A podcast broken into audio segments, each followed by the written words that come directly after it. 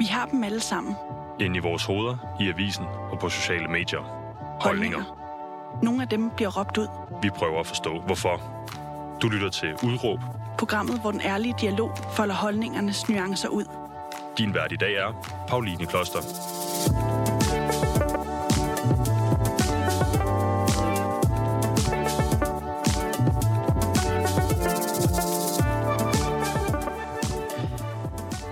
Velkommen til dig, der lytter med derude. I dag skal du høre et program, hvor vi går meget tilbage i tiden, fordi det i dag skal det handle om nordisk mytologi. Det skal handle om mørke, nærmere bestemt asatro og vølver, fordi med mig på en linje har jeg dig, Andrea. Det har du nemlig. Kan du høre mig? Det kan jeg. Jeg håber, du også kan høre mig loud and clear. Jeg kan høre dig helt loud and clear. øh, Andrea, du har skrevet en bog, der hedder øh, Vøl- Vølve. Ja. Og du er selv sådan en af slagsen. Vil du ikke lige prøve at fortælle, hvad er en vølve?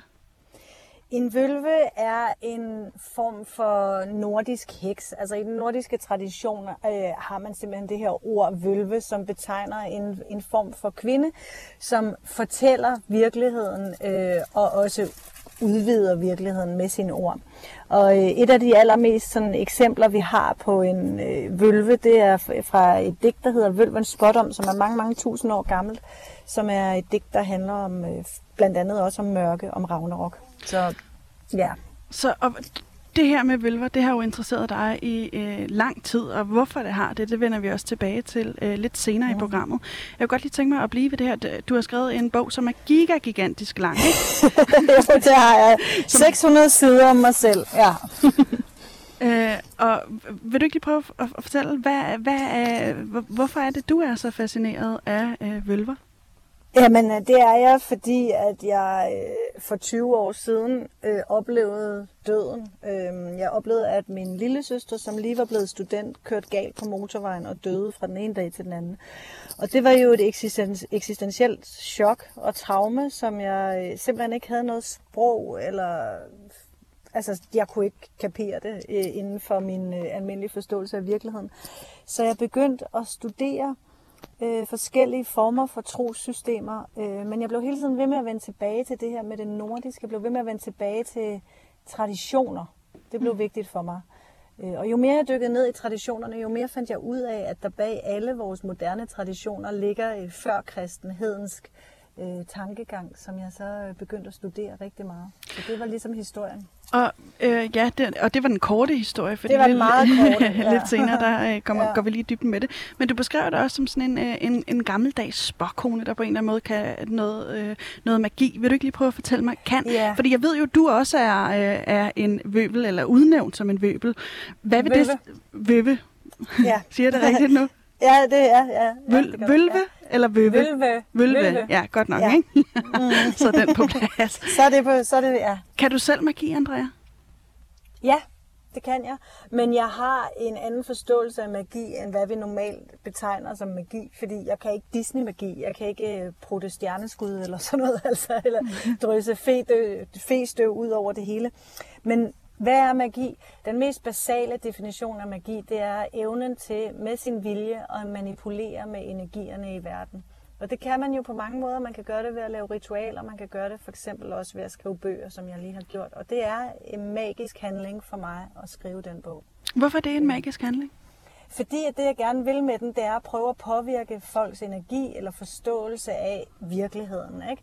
Øh, Jeg oplever, at vi har fået skabt en virkelighedsforståelse, som er meget, meget snæver, og det er der mange mennesker, der lider under. Så jeg vil gerne prøve at åbne virkeligheden lidt med min bog.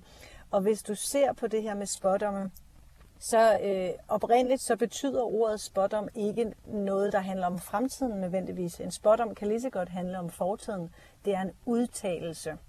Og det er fordi, at vi i den nordiske tradition har meget, meget stort blik for, hvordan sproget øh, er med til at definere virkeligheden. Og man har haft en meget stor altså litterær tradition i Norden øh, før. Eller litterær er det vel ikke, men en talt tradition. Ikke? Så ordet har haft enormt stor øh, magisk hildende øh, værdi for, for de gamle nordboere. Og hvad mener du med en magisk helende magi? Det bliver da sindssygt nysgerrig på hvis du for eksempel laver en, en spell, jeg kan ikke lige, jeg har så svært ved at huske det danske ord for en besværgelse for eksempel, ikke? Mm. den virker bedre, jo, jo bedre den er sprogligt. Altså jo mere den ligesom øh, gentager visse ord, jo mere taler du, de, taler du det ind i virkeligheden, det du vil med din besværgelse. Det er meget, meget svært at tale om meget hurtigt. og det er meget svært at tale om ligesom i det normale sprog, og det er også derfor, jeg blev nødt til at skrive øh, 600 sider.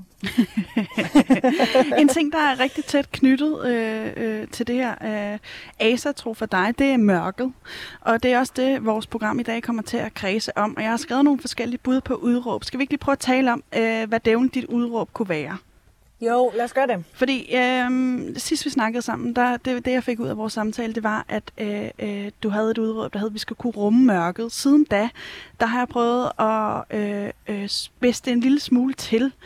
Mm. Øh, jeg har skrevet, mørket er ikke farligt. Kunne det være dit udråb? Nej, fordi mørket er farligt. mørket er sindssygt farligt. Alle, der har prøvet at være i mørke, ved, at det er, er farligt. Så det er farligt, men, øh, men det betyder ikke, at det nødvendigvis er ondt. Så øh, jeg forstår godt, hvad du mener, men, men mm, det er måske ikke helt det, jeg mener. Okay, men er, det så, er, den, er den så bedre, den første, vi havde? Altså, vi skal kunne rumme mørket? Ja, eller ja, give pla- vi skal give plads til mørket i hvert fald, fordi vi kan ikke undgå det jo, og det prøver vi lidt, oplever jeg i vores kultur. Øh, at vi helst ikke vil snakke om de ting, der gør ondt. Vi vil helst ikke snakke alt for meget om mørket. Vi vil hellere kurere det og oplyse det. Så, så øh, Ja, det vil synes du... jeg måske er lidt bedre, ja. Jamen lad os, lad os holde fast i den. Så vil du så ikke lige prøve for en god ordens skyld at prøve at sætte nogle ord på, hvad er det, du forstår ved mørket? Fordi mørket kan jo hurtigt blive et begreb, mm. øh, som er fuldstændig øh, udefinerbart. Ikke? Hvis vi lige skal prøve at, at øh, spidse det lidt ind og holde det en lille smule jordnært, fordi det er også en samtale, det her, der kan yeah. øh, flyve ekstremt højt op meget, meget hurtigt. Ja. Hvordan, yeah. hvordan kunne vi definere det sådan en, en smule øh, jordnært, det her mørke? Vi kan gøre det ved at tage udgangspunkt i, i folks eget levede liv og i dit og mit liv. Ikke? Det er altid, når det bliver abstrakt, så er det altid godt at hive det helt tilbage ned i kroppen. Mørket for mig er sammenbruddet. Det er depressionen, det er stressen, det er øh, ulykken, det er døden. Det er alle de her sådan helt vildt ubehagelige følelser, som jeg har i mit liv, og som jeg egentlig prøver at undgå, men som det lykkes mig enormt dårligt at undgå. Og nærmest jo mere jeg prøver at undgå dem, jo større bliver de. Så, så det jeg mener, det er egentlig, det er alt det der ubehag, der er i livet. Mm. Det er det, jeg gerne vil tale om. Øh, og det tror jeg også, du måske vil, ikke? Fordi det er, du sagde til mig, da vi talte i telefon, at det, det var også noget, der lå dig på sinden, det her, vi mm. kan prøve at snakke lidt om det. Ja, og faktisk særligt i dag, og jeg er også ked af, hvis jeg virker øh, allerede nu en lille smule fjern, men det er fordi, der er ekstremt meget mørke lige nu i, i mit liv.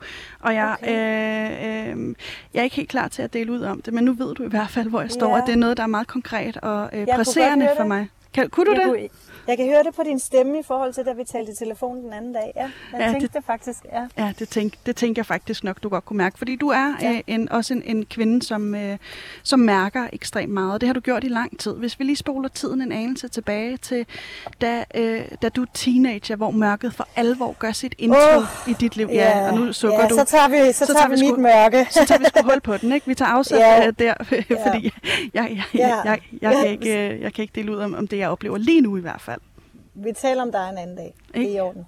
Jo.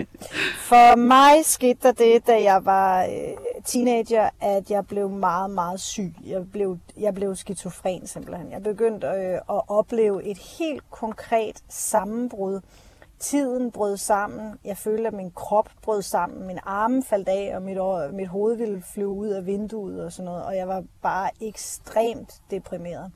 Så for mig kom mørket aldeles uinviteret og aldeles massivt i en meget, meget ung alder. Hvor gammel var du? Øh, det har nok været sådan 17 der omkring, ikke også? Så øh, 16-17 år, der kom, der kom det for første gang. Men en anden ting, det er, at jeg er ekstremt dårlig til tid, og det kan vi så sige, at det er fordi, at jeg er vølve og lever i, øh, i en særlig tidsforståelse, eller også så er det fordi, jeg er bad shit crazy. Det kan vi aldrig vide. okay, men det, det, ja. er på en eller anden måde et meget øh, godt udgangspunkt. Ikke? Vi ved ikke, mm. om du er bad shit crazy, men det, det var du det. i hvert fald på et tidspunkt, da du var 17. Du beskriver, beskriver det som craziness. Kan du huske øh, tiden op til, at øh, du oplever den her, altså hvor, hvor kæden ligesom øh, hopper af? Ja, og jeg husker det som en formørkelse. Altså en formørkelse af sindet. Og jeg tror faktisk, at alle kender til formørkelsen. Jeg tror bare, at nogle af os måske oplever det mm, mm, vildere end andre. Ikke? Men jeg tror, at alle kender formørkelsen af sindet. Den der sådan melankoli og tristhed og meningsløshed, man kan synke ned i, og hvor man kigger på tingene, og du ved, man kan ikke rigtig forholde sig til noget. En isolation også, ikke? Og det var det, der foregik for mig, og det var, det var også derfor, jeg ikke kunne sige, at øh, øh, dit, dit nummer to udråb, det der med, at vi skulle kunne lide mørket, eller, var det, eller mørket ikke er farligt. Mm. Øhm, fordi det er det, det er farligt, og det, det var en død. Altså, det var en form for død. Prøv lige at sætte rammerne for mig. Hvor var du henne i dit liv, da det her øh, finder sted? Jeg var en, øh, jeg var en ung pige, der øh, gik fra at være sådan øh, glad, meget smilende, meget genert, til at gå i sort tøj og få ulet hår med foroverbåret hoved og kigge ned i plovfugerne over i Jylland, ude i en lille landsby. Det var, det var min virkelighed på det tidspunkt. Hvor, hvad, hvad skete der i det her skifte? Altså, var der et eller andet, der triggede, at du kom ned i det her øh, mørke hul? Eller, eller øh, øh, ja, hvor, hvor, hvad er det er et godt spørgsmål. Det er et virkelig godt spørgsmål, og jeg har tænkt enormt meget over det, fordi, at, øh, som vi jo sikkert også kommer til at tale om i dag, så mener jeg, at øh, sådan noget som skizofreni for eksempel, det er et sprog, vi har til at tale om nogle objektive oplevelser, for eksempel at se, se, øh, se stemmer, høre stemmer eller se syner. Ikke? Mm. Men et andet sprog for de objektivt samme oplevelser kan være for eksempel, at man er vølve eller har en shamanistisk øh, opvågning. Jeg siger ikke, at, at det var det ene eller det andet for mig. Det eneste, jeg siger, er bare, at det var enormt ubehageligt, og at det kom altså oplever jeg ud af det blå. Ikke? Stemmerne? Og er det så, eller skygger? Ja, eller hvad var det for og, noget? Ja, og ube, angst og sådan noget. Og, og kommer det så, fordi at det var min skizofreni, bare med et eller andet med hormoner og hjernedopaminsystemer, eller kom det, fordi det var min skæbne? Det er det, der, det, er det jeg ikke... Øh, altså, jo, jeg mener faktisk, det var min skæbne, ikke? men mm. det vidste jeg ikke dengang. Der var og det meget, kan man jo sige, det er jo også din egen tolkning af det. det en anden ting, jeg er ja. nysgerrig på, det er jo... Øh, hvordan, hvordan kommer den her skizofreni til udtryk for dig? Fordi det, alle mm. kender angst, og alle kender også en mm. anden form for depressiv tilstand, som jeg er i i dag, eller du mm. ved, ikke? Det, mm. det er noget, der er til, til at føle på. Det er det ikke for mig med hverken stemmer eller, eller syner. Hvordan, øh, hvordan oplevede du det på det her tidspunkt, da du er ganske ung? Altså, for mig, der, det var isolation for det første. Ikke? Altså, isolation og alt det, du snakker om nu med angst, og sådan noget, som de fleste folk, som de fleste folk kender. Det, det var, en, var en del af det. Og så var der denne her sådan meget, meget uhyggelige del, som var, at jeg kunne øh, se en skikkelse lige pludselig øh, stå og kigge på mig øh, ind i et hjørne, eller sådan, du ved, jeg kunne se ting, der var meget, meget uhyggelige. Hvordan, hvordan så det ud? Uhyggeligt. det, var, det, var, det var mørkt, og det var dystert, og det var... Øh, spøgelser. Det var uhyggeligt af helvede til. Var der ansigter? Det var røde øjne, og, okay. ja, ja, det var røde øjne i natten, og, og ansigter, og, og det var uforståelighed. Og når jeg så andre mennesker, så så jeg mere end dem. Så så jeg ligesom deres energi, eller ting, de havde oplevet i fortiden, eller måske noget, de skulle opleve i fremtiden. Det var ligesom, virkeligheden var alt for fuld af informationer for mig. Så det var, det var bare et kollaps, og jeg lukkede ned. Så det er svært at beskrive, og det er noget af det, som jeg øh, i mine mange behandlingsforløb øhm, er blevet spurgt meget om, du ved, hvordan så det konkret og fysisk ud. Men det er faktisk noget, der er vildt svært at beskrive i vores sprog. Ikke? For uhygge, ja, så er der et monster, men du ved, det er jo ikke uhyggeligt, at jeg siger, at der var et monster. Der mm. var, det, var, det var ligesom hele følelsen omkring det. Og den er bare så svær at videregive i det normale sprog. Ikke? Men du altså, gjorde det slet heller ikke på det her tidspunkt, gjorde du vel? Nej, altså, du, nej, gik, nej, nej. du gik med det selv? Det var, jeg var indelukket helt vildt. Det, jeg var indespærret inde i mig selv. Hvor, hvorfor var du det? Jamen det er så igen, om det var skæbne, eller om det var, om det var craziness. Ikke? Måske var det begge dele. Jeg tror, at der findes mennesker, der øh, går igennem nogle, nogle hårde, hårde ting, øh, fordi at vi som kultur kan bruge det til noget. Jeg tror, at der er jo folk, der oplever mere ulykke og, mere sygdom end andre. Ikke? Og det er ikke for at sige, at der er en mening med alting, fordi det er der fandme ikke altid. Men, men der er nogen, der er mere vant til, hvis man kan sige det sådan, at gå i mørket end andre. Og, og det er jeg, fordi mit liv har været en lang øh, katastrofevandring. Jeg, I min første bog, så skrev jeg, øh, at øh, der var en, en, øh, en psykisk syg, der spurgte mig, om jeg var kaosgudindens vikar. Kaosgudindens vikar. Og det, det var, elskede jeg bare det udtryk, fordi det, var, det er faktisk rigtigt. jeg, jeg har tit været kaosgudindens vikar i det her liv. Det... Og det er der jo nogen, der har, ikke? Øh, mm. Jo, altså der er i hvert fald nogen, der er mere, mere ramt af kaos end andre. Øhm, men, mm. øh, men hvad, betyder det øh, for dig på det her tidspunkt at, at blive klassificeret som kaosgudindens vikar? Hvorfor er det, du synes, det er et enormt dejligt udtryk? Fordi hvis der er nogen, der sagde det til mig, så ville jeg tænke, hell motherfucking no, lad mig komme ja, væk fra det der. Ikke? No, altså, ja, ja, det har jeg også gjort i mange år. Altså i rigtig mange år. Men jeg tror, at... Øh, ja, den er, nu det bliver faktisk lidt, øh, det bliver lidt øh, dybt så.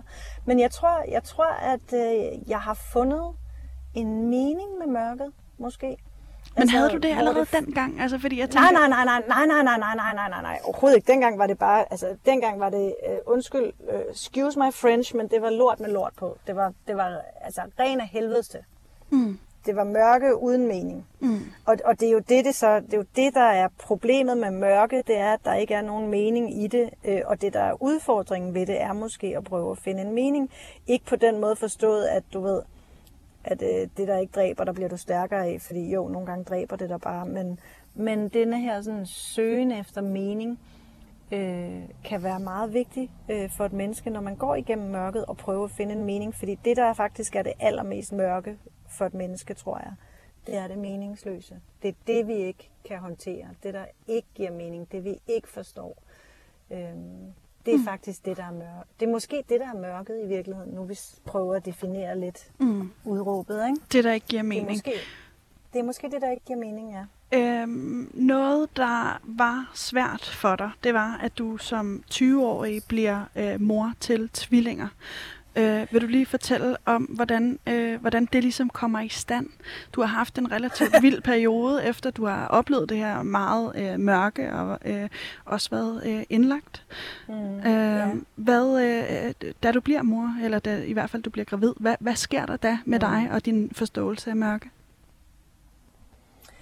Ved du hvad, det er, det, måske er det i virkeligheden min allerførste spirituelle oplevelse, fordi der sker, jeg, havde, jeg endte med at reagere på mørket ved at blive vild, som du også siger, ikke? Og, og meget i byen, og meget, meget, meget øh, stimulanser af alle mulige art, og jeg var ude af reagerende og vild.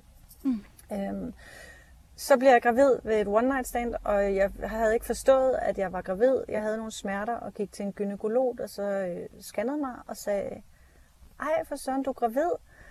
Og det kunne, jeg forstod slet ikke, hvad han sagde. Og så sagde han, nej, der er to, tillykke. Og så var jeg, altså det var bare chok. Og så gik jeg ud på gaden, det var i Roskilde, og satte mig på en bænk. Og der hørte hvor jeg faktisk... Jeg er også fra Roskilde. Hvor, hvor sidder du? Er det rigtigt? Jamen, det var nede ved, øh, hvad hedder den, nede ved, jeg kan ikke huske, hvilket, Algade, hedder den ikke det? Jo, jo. Algade, tror jeg, den hedder. Ja. Der sidder jeg så øh, på en bænk, og så øh, hører jeg en stemme, som ikke er uhyggelig, og en stemme, som føles som noget mere end craziness og noget mere end mørke. Altså en stemme, der føles som skæbne. Er det første gang på det her siger, tidspunkt, du har, du har en oplevelse gang. af, at skæbnen taler til dig? Ja, det er det. Og, og det er simpelthen en stemme, der siger, at du skal være mor. Øh, fordi jeg, altså, jeg var hjemløs på det her tidspunkt, og jeg var virkelig... Øh, jeg var ikke et godt sted. Det var ikke det, var ikke det logiske, smarte sted, det øh, tidspunkt at få børn. Men fordi at jeg ligesom havde den her oplevelse af, du, du skal bare have de her børn nu, så måtte jeg jo, altså, så hævde jeg mig selv op af mørket, ikke? Og, og fik skabt øhm, øh, noget lys og lykke, og noget Rudolf Steiner, vatengle og farvestrålende legetøj og et hjem og sådan noget. Jeg arbejdede virkelig hårdt på at, at give mine børn øh, øh, det gode og lyset og sådan noget, ikke? Øh, og det lykkedes i nogle år, men så kom mørket øh, tilbage. Og det var hårdt den der bevægelse mellem mørke og lys hele tiden. Ikke? Og, og der er gået mange, mange år, før jeg har accepteret og fundet fred med, at der er ingen af vores tilstande, der på en eller anden måde er bestandige. Hverken det lykkelige eller det ulykkelige. Alting forandrer sig hele tiden. Øh, og det er meget, meget svært i en kultur, der søger hen mod det, der ikke forandrer sig. Vi skal helst blive boende det samme sted altid, have det samme job altid, have den samme kæreste altid og sådan noget. Ikke? Mm. Øhm, så det har været svært for mig at omfavne denne her, at alting forandrer sig. Noget, det der, jeg skulle sige. Noget, der i hvert fald forandrer sig øh, ret øh, markant fra det ene øjeblik til det andet, det er jo øh, din søsters død. Hun kører galt. Ja. Hun er med i et trafikuheld og, og dør fra den ene dag til den mm. anden. Øh, mm. Kan du huske, hvordan du fik det at vide? Ja, det kan jeg få gåsehud nu, når du spørger mig, selvom vi snakkede i telefon den samme den forleden, uden at jeg egentlig blev påvirket af det på samme måde. Men sådan er det jo med mørke. Det rammer øh, en gang imellem sådan lidt random. Mm. Men øh, det, der skete, det var, at jeg faktisk sad til sådan noget med min daværende svigermor, øh, og med mine børn, og sad og drak noget kaffe og spiste noget kage. Og så ringer min anden søster og siger, at jeg skal tage ind på Rigshospitalet nu, fordi der er sket noget med Nana. Og jeg tror bare, det er en dårlig joke. Jeg kan, jeg, haha, lad være med at lave, hvad, hvad, hvad laver du? Der går ligesom et stykke tid, før jeg fatter, at det er alvor. Og så kører jeg derind, og det, er, det, det var forfærdeligt på alle måder. Mm. Hvor, øh, hvor, hvor placerer det mørket hen i dig, udover at det selvfølgelig bliver ekstremt nærværende? Jeg tror, altså jeg kan stadigvæk jeg, jeg forstår stadigvæk ikke døden. Jeg forstår ikke, hvordan et menneske, et smukt og fint, dejligt menneske, der har hele livet foran sig, fra det ene øjeblik til det andet, bare kan være væk. Og det jeg ikke forstår, det er, at livet bare går videre.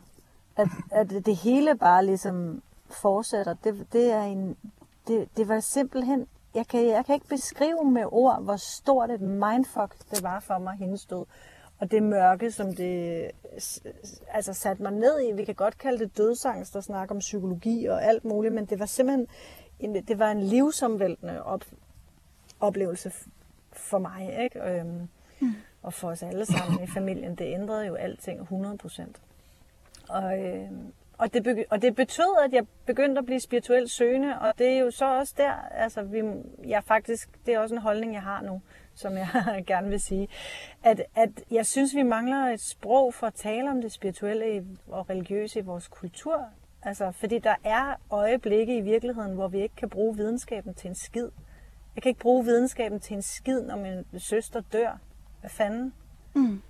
Altså, der, der, der mangler noget. Der, der er nogle ældre, jeg har brug for at snakke med, eller en eller anden et, en mytologi, jeg kan bruge til noget, eller øh, et grædekor, jeg kan være med i, eller et ritual, jeg kan udføre. Altså, der mangler simpelthen noget. Det var en fuldstændig tomhed, og hvor man som sørgende også øh, oplever, øh, altså er ladt totalt i stikken, fordi der er ingen, der rigtig tør at snakke om sådan nogle ting, vel? Det er sådan lidt for ubehageligt, lidt for tæt på, lidt for mørkt. Mm.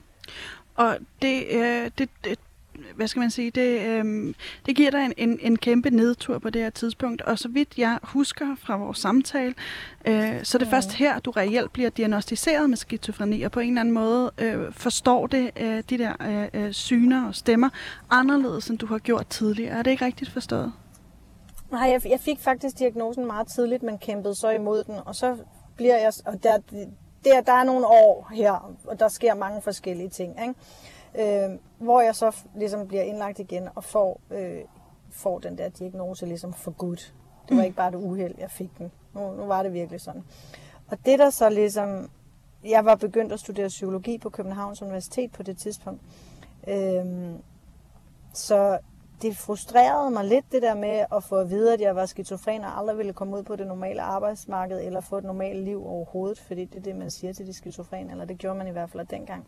Mm. Øhm, og det havde jeg virkelig svært ved ligesom at acceptere. Og så begyndte jeg, altså i forbindelse også med Nannas død der, så begyndte jeg altså at undersøge, andre sprog end videnskabens sprog, andre sprog end kulturens sprog. Jeg gik tilbage i tiden. Hvornår, det var det, jeg gjorde. Hvor er du henne? Altså er det, er det, fordi jeg ved jo, du bliver indlagt igen umiddelbart mm-hmm. efter det her. Er det der? Mm-hmm. Øh, hvor, hvor kommer du hen egentlig? Det er simpelthen ude på Hvidovre, som jeg i min bog, øh, faktisk ude på Hvidovre Psykiatriske Afdeling, som jeg kalder UFO'en. Fordi jeg oplever faktisk, at den nærmest øh, bortfører mig væk fra virkeligheden. Ikke? Den Hvordan det? UFO. Mm, ja, du, du kommer ombord på den der UFO på og så er det bare ud i universet med dig. Øh, og jeg var meget syg på daværende tidspunkt. Altså, jeg blev, øh, jeg blev lagt i... Øh, hvad hedder det, kemisk koma, ikke? fordi jeg, var, jeg blev meget, meget syg. Jeg kunne ikke være i min hud, og det gjorde ondt at leve, og jeg lå bare og skreg og sådan noget. Så, så jeg blev lagt i sådan en form for medicinsk koma, indtil at øh, det antipsykotiske medicin begyndte at virke. Så jeg har været rigtig, rigtig syg. Og det er noget af det, der er vildt svært, når man når vi sidder og taler lige nu, fordi jeg håber, du synes, at jeg er sådan et okay, normalt talende menneske. men, men du ved... Men må, ja. jeg, må jeg sige noget? Altså, André, Ja, jeg, ind jeg er ikke bange for det. Jeg er ikke bange for øh, det mørke der, du har oplevet på det tidspunkt. Jeg er ikke bange for, at du hører stemmer. Så for mig, øh, altså, jeg, øh, øh, jeg, jeg synes, det er spændende at høre om. Altså, jeg tror, det er noget, vi Mm. på en eller anden måde alle sammen har i, i højere eller mindre grad. Mm. Og øh, jeg, jeg er oprigtigt bare nysgerrig på, hvordan det, du oplevede at være der. Fordi det er jo et, et vildt sted at være. Var det med spændetrøje og hele baduljen for inden? Nej, nej, det var det så ikke, fordi det der, øh, når du kommer i medicinsk koma, så altså, kan du ikke bevæge kroppen, du er bare i en form for koma. Så spændetrøje, det fik jeg dog trods alt ikke, men jeg var der inde og vende på den lukkede. Og jeg, jeg er glad for, at, at, at du er åben og gerne vil snakke om det, og jeg synes faktisk også, at det er vildt vigtigt, fordi at jeg har, jeg, det er ikke sådan, at jeg ligesom er, er en succeshistorie nu og bare har det godt hele tiden. Det har jeg ikke. Men jeg har nogle ressourcer, som gør, at jeg kan sidde og snakke med dig lige nu, og jeg kan skrive en bog og sådan noget. Ikke? Og nogle gange så tænker jeg bare på de der unge mennesker ude på de der afdelinger, ikke? Mm. Hvor, altså sådan noget spildprodukter fra vores kultur, som vi bare ligesom villigt lader synke ned i mørket, fordi vi ikke rigtig orker måske, eller ved, hvordan vi skal håndtere dem. Og jeg har, altså, det gør bare så ondt at tænke på de mennesker ude på de afdelinger lige nu. Altså, Og dem vender vi faktisk tilbage til senere i programmet. Men du får Godt. den her, øh, den for, øh, diagnosen for ligesom stadfæstet sig i dig, og du, Ja. det går Ja. ligesom op for dig, at du skal leve med det her øh, Ja. på den ene eller den anden måde. Hvordan, hvordan har du det med det? øh, ekstremt dårligt, og det, på daværende tidspunkt er det jo heller ikke noget, jeg rigtig snakker med folk om, især ikke ude på mit studie. Så det er, øh, det, det er jo bare et tabu, og noget, som jeg, altså en grim plet på mig. Et, et vedhæng, jeg, en, et, et ondt spøgelse, der har siddet på mine skuldre og følger mig rundt alle steder. Ikke? Var du overrasket over, at det var noget, du ligesom skulle bære med dig? Fordi det er jo noget, du har været bekendt med og levet med i, i relativt mange år på det her tidspunkt. Ja, og så var jeg også overrasket over altså den definition, der lige pludselig blev, blev lagt på det. Ikke? Altså, så er du, hvad fanden vil det sige at være psykisk syg? Hvad, er- holder man op med at være et rigtigt menneske så? Eller, altså, hvad ligger der i det? Øhm, det? Som du måske kan høre, så er jeg et enormt tænkende menneske, så det, det tænkte jeg helt vildt meget over. Mm. Og hvad det betød, og hvad det betød for mine børn især også. Ikke? Altså kæmpe, kæmpe kompleks der. Ikke? Altså fuck min stakkels børn, der skulle have en psykisk syg mor, og hvordan skulle jeg få det til at gå væk? Ikke? Og det kunne jeg ikke. Så der, det, det, var, der, det var bare mørke, mørke, mørke, mørke, mørke. Det var det, det var. Og havde du en fornemmelse af, at det aldrig ville stoppe, eller hvordan? Ja. Øh, hvordan fordi det er jo, det er jo også Ja, noget, der og kan det- være med mørket, ikke? Jo, og det, det er derfor, jeg sagde før det der med, at alting forandrer sig, fordi at det, der sker også, når man har en depression og sådan noget, det, tror, det er, at man tror, at det varer for evigt. Øh, og det troede jeg også. Jeg troede, det var, jeg troede, det var for evigt, og jeg havde ikke lyst til at leve. Altså, jeg har, har suicidale tvangstanker, og det har jeg stadigvæk. Hvad altså, betyder det? det? At jeg nogle gange, hvis jeg bliver rigtig, rigtig ked af det, så har jeg bare lyst til at dø, og så tænker på at slå mig selv ihjel og sådan noget. Og det er jo, det er jo en vild, vild ting at skulle leve med, hvis man, hvis man tror, at det aldrig nogensinde går, går over, og man aldrig får det godt. Men det, der ligesom er i det, det er, at der tror jeg, at nogle af os, der har prøvet at leve igennem de her sådan meget, meget mørke perioder, vi har noget at sige, fordi vi også ved, at det går over. Og vi ved nogle gange, hvad der ikke, altså, ikke skal til for at få det til at gå over, men i hvert fald, hvordan man skal leve igennem det. Ikke? Og noget af det, der ligesom bliver tydeligt for dig også på det her tidspunkt, det er, at du, øh, du som du også øh, i tale sagde tidligere, du begynder at blive afsøgende og spirituelt, fordi du oplever, at videnskaben ligesom ikke kan give dig tilstrækkeligt. Det kan give dig en diagnose, men du ved ikke rigtig, hvordan du skal placere denne her diagnose i dit liv. Nej, hvad skal jeg bruge det til? Ligesom? Hvad- Det er bare en diagnose. Hvad, hvad, gør, hvad gør du sådan helt konkret med, med at, eller, øh, i dine tanker? Hvad, hvad sker der spirituelt? Altså, hvad, Jeg begynder at se, altså det var, der var internettet lige opfundet. så Øh, jeg begynder at gå på internettet rigtig, rigtig meget og afsøger alle de religioner, øh, man har hørt om. Ikke? Og prøver at være kristen og prøver at være buddhist og sådan noget, men det kan jeg ikke rigtigt. Så det, der faktisk sker, det er, at på et tidspunkt, så, la- så beslutter jeg mig for at lave et ritual, øh, hvor jeg går ud og så, øh, har bagt et brød og nogle små kager og sådan noget. Og så offrer jeg det, og så siger jeg ligesom til universet, hvem er min Gud? Øhm, og så har jeg en meget stor oplevelse, som, som så leder til, at jeg ligesom finder et, øh, et sprog i, det, i den nordiske mytologi, som giver mening for mig. Vil du prøve at sætte mig ind i, hvordan, øh, hvordan det foregår, det her ritual, du, øh, du prøver af? Du er, meget, du, er meget, du, du er meget fin. Du vil gerne have, at det skal være så konkret som muligt. og, jeg, og jeg prøver at undgå det.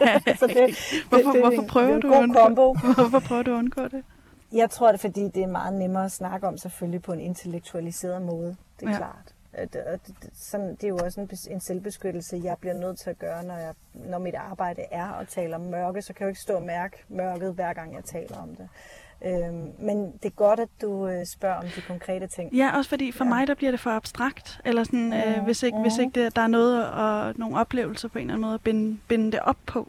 Ja, jamen øh, jeg står på en øh, bakketop og, og har den her sådan, hvem er min Gud? Altså jeg, jeg offrer øh, det her brød og spørger universet, hvem er min Gud? Stikker du det op i luften? Kaster du det ned jeg, på jorden? jeg, eller hvad gør jeg, lægger, jeg lægger det på en sten, som der er øhm, på den her sådan bakketop, hvor jeg bor.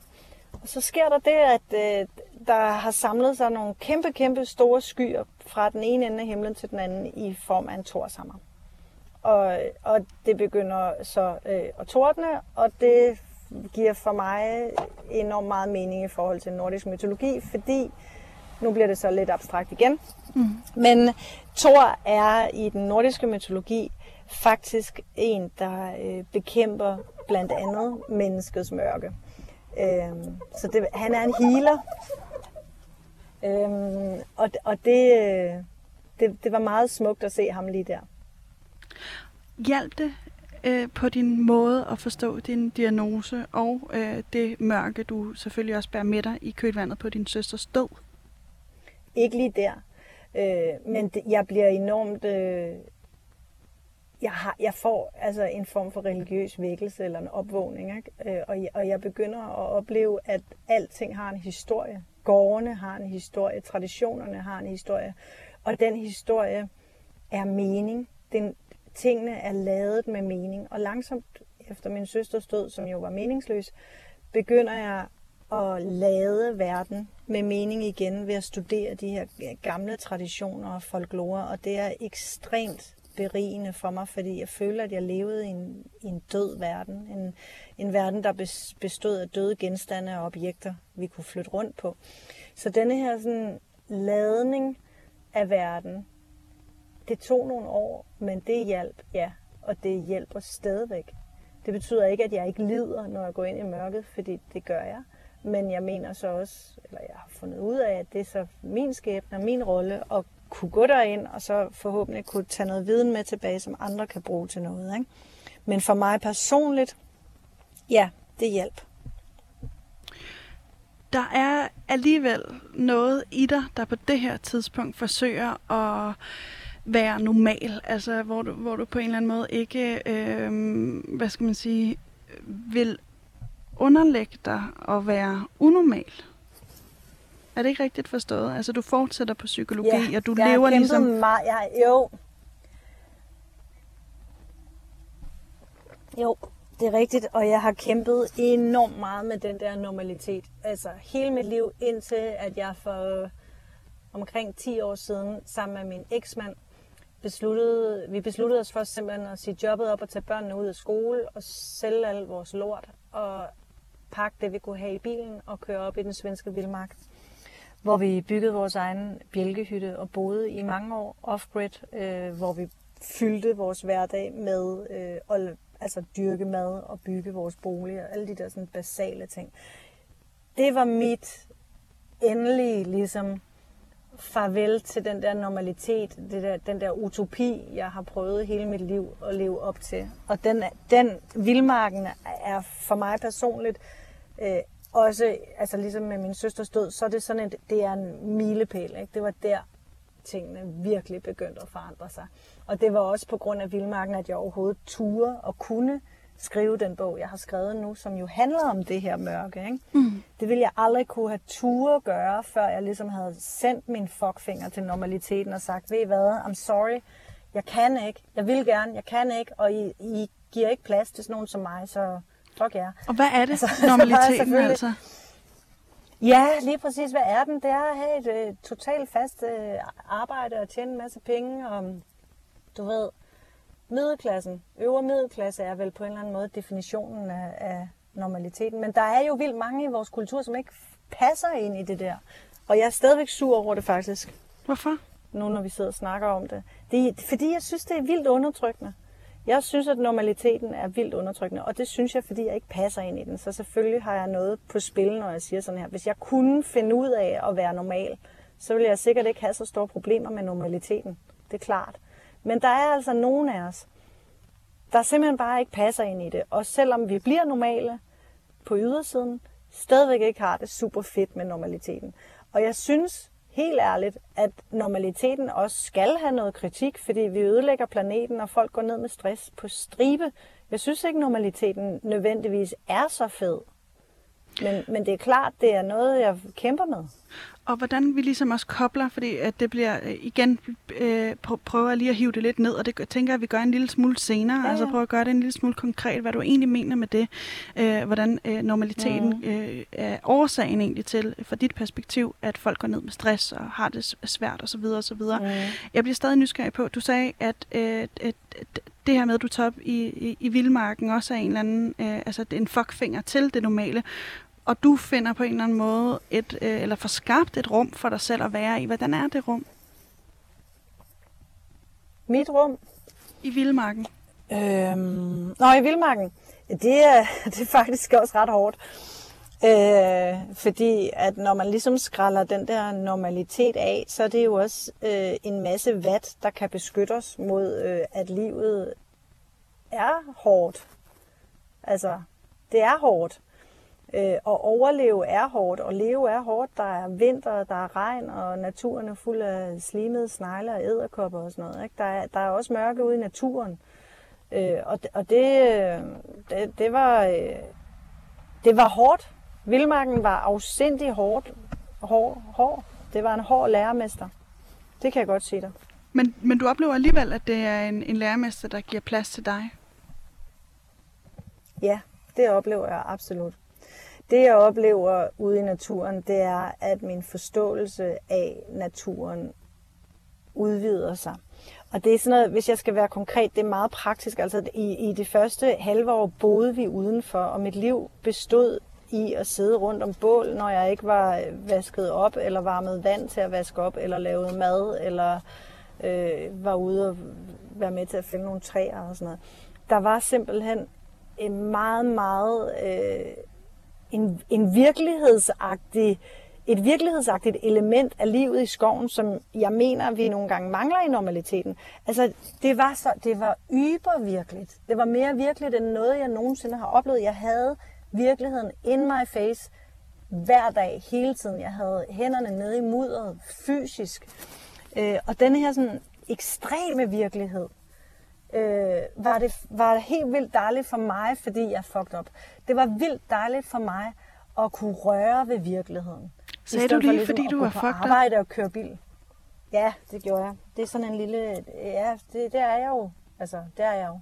Men Hvor, hvorfor siger du det? er jeg jo ikke. ja, men hvor, ja, det, det bliver gerne mig Hvorfor siger du det? Måske er det bare noget, jeg har vendet mig til at sige, for ligesom at afvæbne det lidt, ikke? Mm. Fordi jeg ved, at, jeg, jeg ved, at det er... Øh, jeg ved, at når jeg fortæller om min virkelighed og mit liv, så er der mange, der synes, det er vildt. Øhm, men, men Ja, det, det, du, du, du er godt ramt. Jeg ved ikke, hvad jeg skal sige nu. Jeg er perpleks. Men, men mener du oprigtigt selv, at du er fucked up? Ja, det gør jeg faktisk. Det gør jeg. Jeg, jeg har, det er, det er jeg. Jeg er fucked up, men jeg er ikke syg. Det er det, jeg mener. Jeg, kan, jeg, øh, jeg har elementer i mig selv, som gør mit liv svært for mig nogle gange. Altså, der er noget i mig, som er bøvlet og besværligt, og som alle folk ikke kæmper med. Du ved, mistro og forsvarsmekanismer, alt muligt. Jeg har det i mig. Det, det... Har vi ikke alle sammen Men jeg ser det ikke... misbrug ja, eller forsvarsmekanismer det, og alt muligt Præcis. andet? Præcis. Jo, og jeg, skal, og jeg skulle lige til at sige, at det, jeg synes ikke, at det er sygt nødvendigvis. Så kan vi snakke om, om det altid er skide hensigtsmæssigt. Det er det ikke altid. Men, det er vel også et eller andet sted en hensigtsmæssig, eller en øh, usahensigtsmæssig måde, i hvert fald i nogle sammenhæng, at prøve at efterstræbe at være normal. Altså det, det er jo bare en anden øh, reaktion, mm. eller et andet reaktionsmønster, hvor man måske ikke er øh, misbruger et eller andet konkret rustmiddel, eller hvad end, men, men øh, misbruger ja, mobiltelefonen, eller dagligdagen, eller alt muligt andet, altså hvor man øh, ikke kan løsrive sig fra det der. Altså jeg tænker bare, øh, at, det, at det er fucked up. Nej, men, og det er godt, du siger det, fordi det, det er det jo selvfølgelig ikke. Men, men noget af det, som, som også handler om sådan temaet i dag, ikke, det er, at der er jo nogle elementer af det at være i live, som er nederen. Mm. Altså, som alle har. Alle mennesker har det, som du også siger. Det er godt, du siger det, fordi det, det er jo rigtigt. Øh, men det, jeg oplever, det er, at det, det gælder om, det er at få det der nederen og ubehagelige så meget ud af sin person og sin virkelighed som muligt. Det handler om at få alt det der nederen ud af normaliteten også. Ikke? I stedet for at sige, Nå, hey, alt det her nederen og hårde, det er også en del af normaliteten. Det er som om normaliteten er blevet sådan et glamour, glansbillede af, her går det godt, her går det godt. Øh, og det, det synes jeg er meget uhensigtsmæssigt der er en kæmpe kritik i mig, og det, det har du ret i, når jeg siger det der med at fucked up og sådan noget. Ja, jeg tager en vis del af det her på mig, men jeg synes også, at samfundet er totalt fucked up. ja. det, det bliver jeg bare nødt til at sige. Men jeg tager, jeg tager min del, du ved. Jeg skal nok tage min del af det, ikke? Jeg er også fucked up. Okay, Jamen, så er jeg sgu også. Øhm, der er en, en, en ting, der også ligesom slår mig, fordi på et tidspunkt, der, der bliver du indlagt igen. Øh, men ja. de synes ikke, at, at du er syg nok til at bibevare den her diagnose. Prøv lige at fortælle om den oplevelse. Ja, det var helt vildt, og det var faktisk øh, ikke særlig lang tid siden, hvor jeg fik et af de berømte sammenbrud. Øhm, hvor at jeg så øh, kommer til et møde, hvor at øh, psykiateren og den psykolog, jeg går til, de har samtalet med deres team omkring mig og min case. Og de er nået frem til, at de mener simpelthen ikke, at jeg er skizofren alligevel. Fordi jeg er for ressourcestærk og for velfungerende. Og det var jo, du ved, jeg har brugt 20 år på, på at forholde mig til, at de siger, at jeg er skizofren. Og jeg har virkelig brugt 20 år på det, ikke også? Mm. Og bum, så er det ikke alligevel, fordi jeg lige pludselig er for ressourcestærk. Øh, hvilket er fint nok. Men, men for mig betyder det også bare, at hele det der psykiatriske sprog, det er simpelthen for random til, at jeg kan tage det 100% alvorligt. Der er, der er en, en tilfældighedsdynamik i det. Ikke? Mm. Og havde jeg, været, havde jeg været en mand, eller havde jeg været gammel, eller havde de mødt mig på et andet tidspunkt i mit liv, eller havde jeg ikke været øh, ressourcesvag, da jeg var ung, eller du ved, havde jeg ikke prøvet nogle af de hårde ting, jeg har prøvet, sådan noget, eller oplevet, puh, så kan det være, at jeg har fået en anden diagnose. Og, og det er sådan lidt, øh, så synes jeg, altså diagnoser er et arbejdsredskab. De er ikke nødvendigvis en identitet. Øh, og det har de lidt glemt at kommunikere til os, der får diagnoserne, mm. synes jeg. Mm. Så er du jo faktisk, efter den her oplevelse, så øh, er du det, øh, man kan kalde normal. ja, I'm cured. det er rigtigt. Og det, det har jeg faktisk ikke, det har jeg ikke tænkt så meget over. Jeg tror, jeg, jeg tror heller ikke, jeg har lyst til at være normal. Nej, altså. Og det var det, jeg ville øh, frem, faktisk frem til. Altså, fordi ja. på mig så lyder det også lidt som om, at, øh, at du er bange for det normale, eller at du ser noget mørkt i det normale, eller at det normale i hvert fald ikke er øh, noget, der, der klinger på nogen måder øh, positivt for dig. det, der klinger positivt for mig, det er stabilitet og tryghed og øh, sådan nogle ting. Ikke? øh, ikke at være fattig og øh, alt sådan noget. Det synes jeg klinger positivt.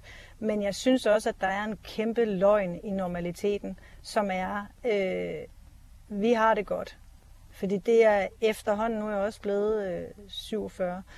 Øh, så min oplevelse med de, de normale, inklusiv nu mig selv, ikke, det er, at, at der, jeg synes, der er et mørke i det, ja. Jeg synes, der er et mørke i, i øh, den måde, i godsøjne de normale lever. Vi udnytter øh, jordens ressourcer, vi udnytter vores egen krop, vores egen tid. Vi, øh, vi miner os selv, og jeg, jeg synes, det er, altså helt ærligt, så synes jeg, det er det onde imperie. Helt ærligt. Hvad mener jeg synes, du? Jeg synes, det er ondt. Jeg synes, det er ondt, den der normalitet. Fordi alt, hvad vi har, har vi på bekostning af nogle andre. Og jeg, jeg bliver nødt til lige at forklare det her, fordi det er sådan noget, der godt kan lyde, lyde lidt ekstremt. Jeg er, jeg er animist, ikke? det ligger i, i den hedenske tro, det er at være animist. Prøv lige at forklare, hvad animist? Ja, præcis. Det, en animist, det ligger i alle de sådan, førkristne øh, og i alle naturreligionerne i hele verden, der er, der, de er animister. Og det vil sige, at de tror på, at øh, træerne er levende, at der er en sjæl inde i alting, eller en form for personlighed inde i alting. Verden er levende, det er det, der ligger i, den er animeret, verden er levende. Det betyder, at øh, jeg selvfølgelig oplever verden som øh, besjælet og fuld af ånd, når det er positivt. Ikke? Men det betyder også, at hvis jeg tager noget tøj på, der er lavet af børneslaver i Indien, så er øh, det tøj lavet med den dårlige energi, som det er blevet produceret under. Forstår du, hvad jeg mener? Mm. Og d- fordi jeg har det sådan, så kan jeg jo se på det liv lige nu, hvor jeg sidder lige nu, ikke? Der er, der er dårlig energi i det mad, jeg spiser, i det tøj, jeg har på, i øh, Øh, de biler, der kører rundt omkring mig, som forurener, og, og i systemet og alt sådan noget. Det jeg, nu ved jeg godt, det bliver lidt abstrakt, men for fanden, livet er også abstrakt nogle gange. Ikke? Og jeg synes, jeg synes, at den kultur, vi har fået skabt, er øh, ond over for, øh, over for alt det, der er levende. Jeg synes lidt, det er en dødskultur, og jeg synes, at det er rigtig synd for alle de mennesker, der går rundt og har det dårligt, øh, mens de får blæst ørerne fulde af, at de skal have det godt og smile og være lykkelige. Hvad, hvad mener du med en dødskultur? Jeg synes, at vi, jeg synes, vi dræber. Jeg synes, vi dræber øh, dyrene. Ikke? I min levetid er, tror jeg, 70 procent af de vilde dyr uddøde i min fucking levetid. Jeg synes, vi dræber hinanden. Vi har svært ved at indgå i forpligtende relationer til hinanden. Vi har svært ved, vi har svært ved at være ærlige over for os selv.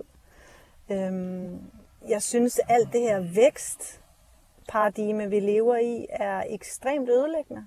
Øh, og jeg synes, at der er rigtig mange i vores kultur, som falder mellem rammerne, øh, eller hvad hedder det, mellem linjerne, eller mellem trammerne, eller hvad mm. man skal sige. Der er simpelthen for mange, der ikke har det godt. Der er for mange, der har stress, og vi taler bare om, at de har stress, det er noget inde i dem, det er noget med deres, dem personligt. I stedet for at tale om, at vi sender vores børn i vuggestue, altså som et af de lande i, i verden øh, aller tidligst, og Danmark er et af de lande i verden, som er allermest ligesom, øh, henlagt til landbrug, ved totalt opdyrket. Der er ikke særlig meget vildskab tilbage i normaliteten. Der er ikke særlig meget... Øh, øh altså, vi er jo dyr. Der er ikke særlig meget af vores, vores dyriske liv tilbage. Vi er bare maskiner, synes jeg. Og du sagde også, at du synes, det er ekstremt synd for de mennesker i vores samfund, som lider. Hvorfor er det mere synd for dem, end for øh, dem, der bliver kaldt normale? Fordi det er vildt hårdt at få at vide, at man er forkert. Det er vildt hårdt at få, at vide, at hvis du reagerer eller mærker øh, smerte, så er det dig, der er noget galt med. Når, at Men er det er ikke også en naturlig øh, forudsætning, at vi alle sammen mærker smerte og har det svært? Jo, men hvorfor snakker vi så ikke om det? Det er det, der ligesom... Hvorfor skal vi lade som om alt er pisse fedt, når det ikke er det? Det er det, der ligesom frustrerer mig. Hvorfor, hvorfor er vores tv-programmer fuld af fucking kedelige ting? Og hvorfor er, går alle folk rundt i øh, dyrt mærketøj og tror, at det ligesom øh, kan værne dem mod en eller anden form for sorg? Det, det synes jeg er... Øh, det er en virkelighed, som ikke er ærlig. Men er der ikke ekstremt meget fokus på netop folk, der lider? Altså både i, i din egen bog, i på, hvis man kigger på DR3 eller på programfladen mm. herude på Loud. Altså jeg synes, at der er ekstremt meget fokus på, øh, på lidelse og på mørke og på alt det her. Mm. Jamen, det, det kan jeg godt se, at vi, vi snakker ligesom meget om, øh, om vores øh, ledelse. Det, det er sådan set rigtigt, men på en eller anden måde, så synes jeg bare ikke, det er sunket ind i, øh, i vores kollektive ligesom omgangsform. Jeg synes, at, jeg synes, at der, er for, der er lidt for meget sådan noget reklame, og det er bare mig. Ikke også? Jeg er med på, at, øh, at der er også folk, som synes, det, at alting er rigtig fedt lige nu, og har det rigtig godt. Men, men nu, fordi jeg loggede på denne her øh, linje lidt tidligere, så kunne jeg også høre det forrige program, øh, som handlede om øh, et eller andet med politik. Og, og hvor de sagde, at alt er, alt er godt i Danmark. Vi er det de mest velstillede lande, og vi, vi har det sådan set godt. Du ved, øh, vi, der er ikke så meget ulighed og sådan noget. Og jeg har det bare sådan, prøv at høre, det kan godt være, at I synes det. Jer, der ligesom på en eller anden måde får lov til at være i radioen. Men hvad med lige præcis alle dem ude på afdelingerne, eller alle de fattige, dem der lider under kontanthjælpsloftet? Der er en kæmpe, kæmpe stor procentdel af befolkningen, som bare ikke bliver hørt lige nu. Og det er egentlig det, jeg mener. Det kan godt være, hvis vi sidder og snakker om, om, vores, egen, om vores egen følelser hele tiden. Jeg kan godt forstå, at det kan blive for meget, men jeg tror, at det er, jeg tror faktisk, at det er nødvendigt for at prøve at forandre samfundet. Ikke? Jeg tror, det er nødvendigt, at vi begynder at snakke lidt mere om det hårde og det mørke, faktisk for at kunne rumme det bedre. Ja. Øh, vi har øh, ikke så sindssygt lang tid tilbage, men jeg øh, skal alligevel lige høre, fordi en ting, der har hjulpet dig, det er jo asatroen. Vil du ikke lige ja. prøve at sætte nogle ord på, hvorfor det har hjulpet dig, og øh, altså, som på en eller anden måde også kan, kan øh, kaste noget lys øh, eller noget mening hen over øh, det øh, mørke, mm. som vi har prøvet mm. at, at i tale sætte det her program. Ja, ja, og tak for øh, muligheden for det. Jo, jeg tror, øh, lad mig beskrive det sådan her, at i alle de her oprindelige mytologier, som der er i alle religioner rundt omkring i verden, ikke, der har vi mytens sprog. Og eksemplet her, det er, hvis jeg skal forklare torden for eksempel, så er det i den nordiske mytologi, så er det Thor, som er menneskets ven og beskytter, som er på vej ud for at øh, slå nogle jætter ihjel, som, som er i gang med at true øh, menneskenes verden. Det er derfor, det tordner. Det er mytens sprog, det er mytens forklaring. Så er der det videnskabens forklaring, som er, at torden skyldes, at der er nogle øh, spændinger mellem højtryk og lavtryk, og derfor så tordner det. Men den forklaring, den videnskabelige forklaring, der er ingen følelser i den. Der er ikke nogen ligesom mening, der er ikke noget hvorfor tordner det. Det er bare en beskrivelse af, hvordan det tordner. Men i mytens sprog har du hvorforet. Og på den måde tror jeg, at øh, mytologierne kan være rigtig, rigtig gode i et moderne samfund, som handler rigtig meget om sådan videnskabens sprog, og det kolde, og det hårde, og det nøgne, og det objektive på en eller anden måde der, der kan religionens sprog eller spiritualitetens sprog, det kan, det kan tale om hvorforet på en måde, hvor der ikke er sådan en nødvendigvis øh, sort og hvid og sandt og falsk, men bare her er et kompleks af følelser, og her er en historie, der beskriver det. Og det har for mig været øhm, enormt givende, at der ligesom var det her sprog, eller den her forståelse af verden, som var meget mere sådan farverig og levende og altså blodfyldt, ikke? for det kan være lidt blodfattigt, den, det der, de andre videnskabelige beskrivelser, synes jeg. Så det er, men det er et kæmpe stort spørgsmål, ikke også? Det, mm. jeg, jeg kan også sige 10.000 andre ting. Men jeg tror, at det her med øh, det spirituelle og det religiøse, det tror jeg, det er noget, der kommer nu. Jeg tror, der er rigtig mange mennesker, der længes efter mening. Altså, vi, vi har så meget hvordan, men vi har ikke særlig meget hvorfor. Og det tror jeg kommer i vores tid. Og der synes jeg bare, at det er en rigtig god idé at kigge på sin egen kultur, i stedet for altså, kigge på, tage fra alle mulige andre kulturer, så se på, hvad vi har her selv. Øh, og det, det, der, der er asatroen og hedenskaben jo super interessant, faktisk. Hvad er det mest interessante ved det? Øh, faktisk i dag, i anledning af dagens tema, så kan jeg jo godt sige, at det for eksempel er forholdet til mørke. I, i hedningerne, de regnede året fra, det startede om vinteren. Øhm, døgnet startede om natten. Så bare det, at øh, mørket har en, en, øh, altså findes, og at det er noget, man kan gå igennem via ritualer. For eksempel er der de her øh, sol, øh, solværvsritualer øh, omkring jul, ikke, som vores kultur har Altså den skandinaviske kultur har rigtig, rigtig mange ritualer omkring jul, mm. altså mørketiden. Vi har Santa Lucia, som er at bringe lyset tilbage ind i verden. Vi har julefrokosterne og alt sådan noget, som stadigvæk findes i vores kultur. Og det er alt sammen ligesom ritualer, der kan hjælpe os med at gå igennem mørket, i stedet for at benægte det. Mm. I stedet for ikke, ikke at ville se på det. Så her kan du gøre de her ting, det hjælper dig, når du går igennem det. Så vi skal altså øh, øh, finde inspiration sådan nogle steder for at prøve at, at rumme mørket i os selv og i øh, verden omkring os. Andrea Heilmark eller Heilskov. Heilskov. Ja, præcis. ja. Tusind tak, ja. fordi du vil være med her i dag. Fedt. Tak, fordi I måtte. Det var en fornøjelse. Jeg hedder Pauline Kloster, min producer hedder Mathias Røn Poulsen, og produktionsselskabet er Rakkerpak. Tak fordi du har lyttet med derude.